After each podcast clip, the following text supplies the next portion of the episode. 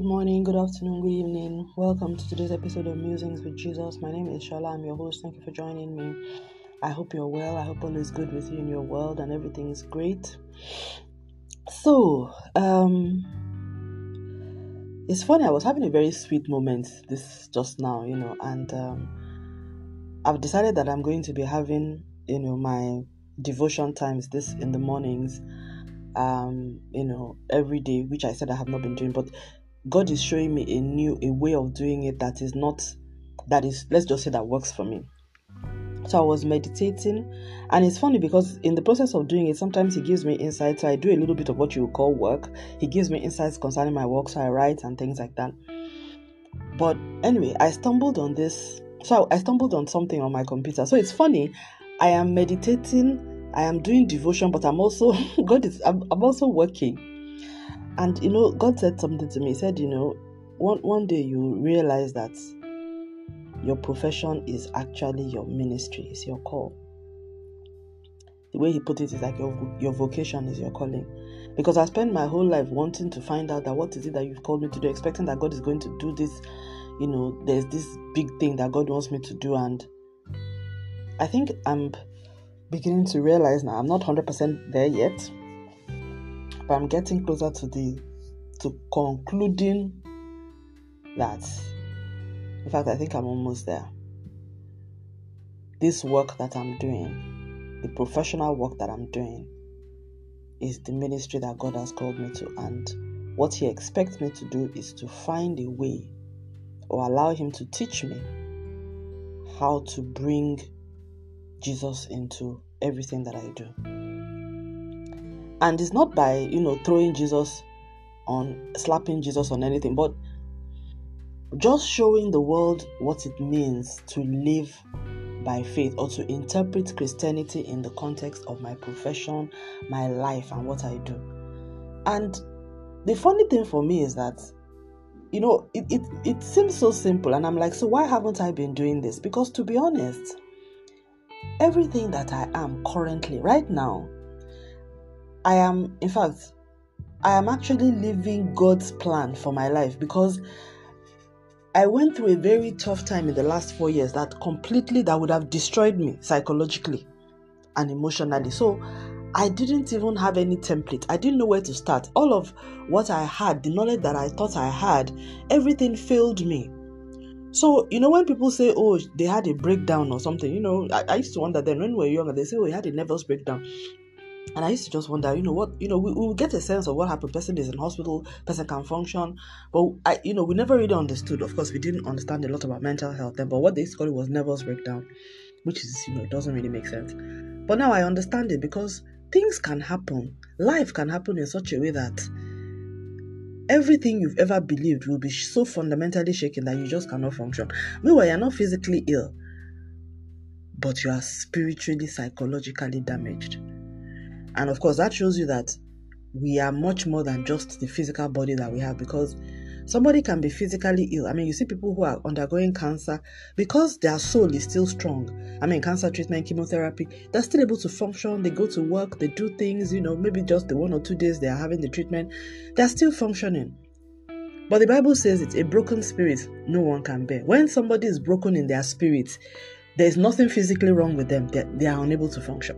So that shows you that what the Bible says that man is created as a living soul, that God created man as a living soul, first and foremost, before he created the body. Man is not flesh and blood only. In fact, man at his essence, in fact, the Bible says, as a man thinks in his heart, so is he. So the essence of a man or a, of a human being is how you are inside. So when you are strong inside, you will be strong outside. If you are weak inside, you will be weak outside. Thank you, Holy Spirit, for that. And that's why the Bible says also in Proverbs, I think, um, ah, I don't know, is 428 or something, it says, guard your heart with all diligence, for out of it are the issues of life. It doesn't say guard your body, it doesn't say guard your wealth, which all of, which of course most of us do. In fact, most of us have taught that scripture to guard your, your money with all diligence, for out of it are the issues of life. Most Christians today, particularly the materialistic ones in my part of Nigeria, they believe that out of that money is what brings life. And I look at them and see if that is the case, the wealthiest men in the planet will not die. Steve Jobs will still be alive. Do you understand? But there's a lot that money cannot do. There's a lot that money can do, but it is highly limited in the things that matter. It cannot prevent you from falling sick. It cannot prevent you from dying. It cannot pre- it cannot insulate you from suffering. It cannot save you from depression. It will just change the location in which all of those things are happening. Do you understand? It, it, it also impacts on the number of medication that you have available and the doctors and all that. But it cannot, you will still go through. Do you understand? As in, yeah. So, so the Lord was saying to me that this was my vocation, and I, I found it interesting. And He was just saying things to me that were giving me a lot of inspiration. So I was like, okay, okay. And then I stumbled on the word disciple because I wanted to. Re- I was he was giving me ideas for a post I was going to write. I was going to refer myself in a place as a disciple of Christ, and because I was going to post it in a secular forum, I was like, no, maybe I shouldn't use that word. That may look funny. Maybe some people who are not Christians may think I am saying that I'm like the apostles because most people, you know, only understand that word as disciple, meaning the 12 disciples of Jesus. But in the Christian setting, we understand disciple to mean something different. But God was like, no, no, no. Holy Spirit, like, no, leave it there. You are a disciple. So I was like, he was so forceful about it. I was like, ah, okay, well, this is that you're telling me that you're a disciple. I'm a disciple. So I now went and checked. I checked um the book of Matthew the, in the New Testament, chapter 20, which I believe is the last chapter, where Jesus was giving his valedictory, I am going off speech. And then he says to the disciples, Go therefore and make disciples of all nations, baptizing them in the name of the Father and of the Son and of the, Holy Spirit, and teaching them to observe all the things that I have commanded you. And behold, I am with you even until the end of the world. So I said, Oh, wow. It is true. I mean, some translations say, Go ye therefore and teach all nations, but some other ones say that make disciples of them. Then I said, Okay, let me interrogate into how the word disciple is used in the everyday world. So I checked Webster's definition of a disciple, and it says a disciple is a pupil, in other words, a student or a follower of any teacher or school. In other words, you can be a disciple of Buddha, you can be a disciple of the Dalai Lama, whatever. It says a true disciple is not just a student or a learner, but a follower, one who applies what he has learned. This is very important. I was very I was very happy when I saw this. In fact, Wikipedia describes it says in Christianity, disciple is a dedicated follower of Jesus. This term is found in the New Testament only in the Gospel and Acts. In the ancient world, a disciple is a follower or adherent of a teacher. Discipleship is not the same as being a student in the modern sense. And I think in fact, why I like Wikipedia, I was so happy when one of my lecturers was saying that he doesn't understand why people disparage Wikipedia, that it is edited by people who have a lot of knowledge on things, and they shouldn't look at it that because it's open source, that a lot of you know that Wikipedia just have a lot of things that actually you know that are solid and intellectually sound, you know, and it's just that yes, people can can you know put in things that are non-factual, but then there are other people that will fact check it. So and that anything that stands the test of time is not being corrected or debated or you know um, nobody's making a, a contention about it. it it's bound to be credible. And that's what i found. So but what this wikipedia definition draws out for me is a, something that i think is quite profound. It says it says discipleship is not the same as being a student in the modern sense. Because i realize that and maybe that is how many of us are treating christianity now because many of us have noticed that I mean, in, in Nigeria, we have a saying where we say he went to university. He passed, but you know, he he passed through university, but the university didn't pass through him. We have that saying in Nigeria, and we say that for people who we see that the education has made no impact on the person in terms of the way the person thinks, the way the person processes information, the way the person acts. As in, the person needs to tell you that he has gone to he or she has gone to university before you believe it because there is no evidence that of having been exposed to that body of learning. And we used to say it like joke, you know, but most of the time we say it to people who, I mean, it's like their behavior is so out there, as in, wow, you can't believe he actually went to school and he's he's still like this or he should still like this. So fine.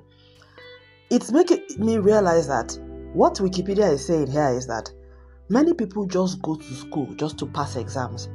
They are not intending to actually apply themselves to what they are learning in an immersive sense. They're not intending to change their life or their worldview based on what they're learning. And even if they're learning, you know, if most of them they're just studying to pass exams. And we know that because we see that in a way a lot of people, in fact, many people are they're not even studying what they want to study. Most people are there because well, this is what I got admission for. This is what my parents want me to do. This is what um, I got a scholarship for. You know, there's so many things. So a disciple is somebody who, for some reason, you've gone through an experience in your life that has made you decide that this person, I am going to follow you. And there is sacrifice involved in it. There is choice. You are turning away from something and you are turning to. So I think that even when we get to Christ, we have to then make a conscious decision to become a disciple. And what does he say? um, Webster says that a true disciple. In fact, I like how Webster qualifies it because he now says the difference between a disciple, because some people are false disciples, as we know, as we've seen. A true disciple is not just a student, so you can, or a learner, but a follower, one who applies, who diligently applies what he has learned. So just look at that progression. You start off as a student of the Bible, you begin to learn new things after you begin to learn those new things, you begin to make the decision to follow those things and apply it. But you can only apply what you learn. You can only learn what you have studied. So it starts off with the study of the Bible, and then knowledge transfer, then application. That is when change happens. That is when you and as that you make that progression, people will begin to see Jesus and Christ in me, in you.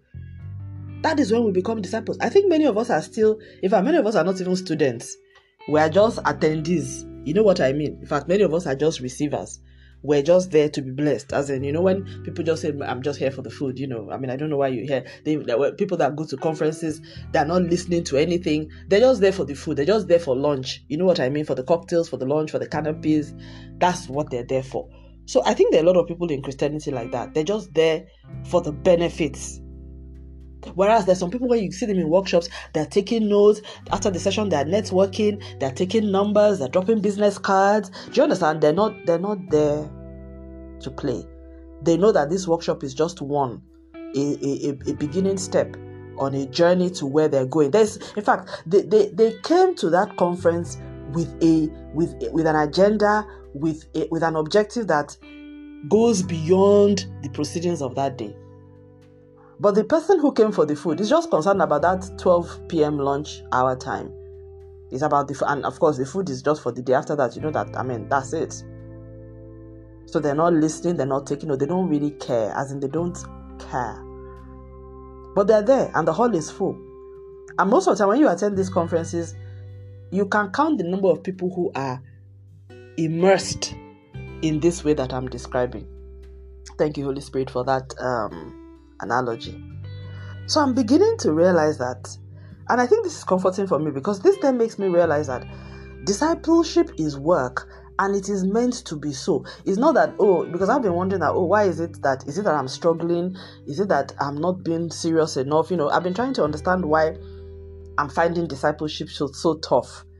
But I'm real now I realize that yes, because that is what discipleship is not supposed to be easy it requires i mean there's a, this whole process even what webster's definition has given has shown that it is a it's, it's a process and it's even saying it's even different from as tough as studentship is because right now i'm in school i know studentship is tough but he's saying that it's a higher level than what it takes to be a student or a learner because you are required to apply it and not just apply for the sake of it not just apply to win a certificate but apply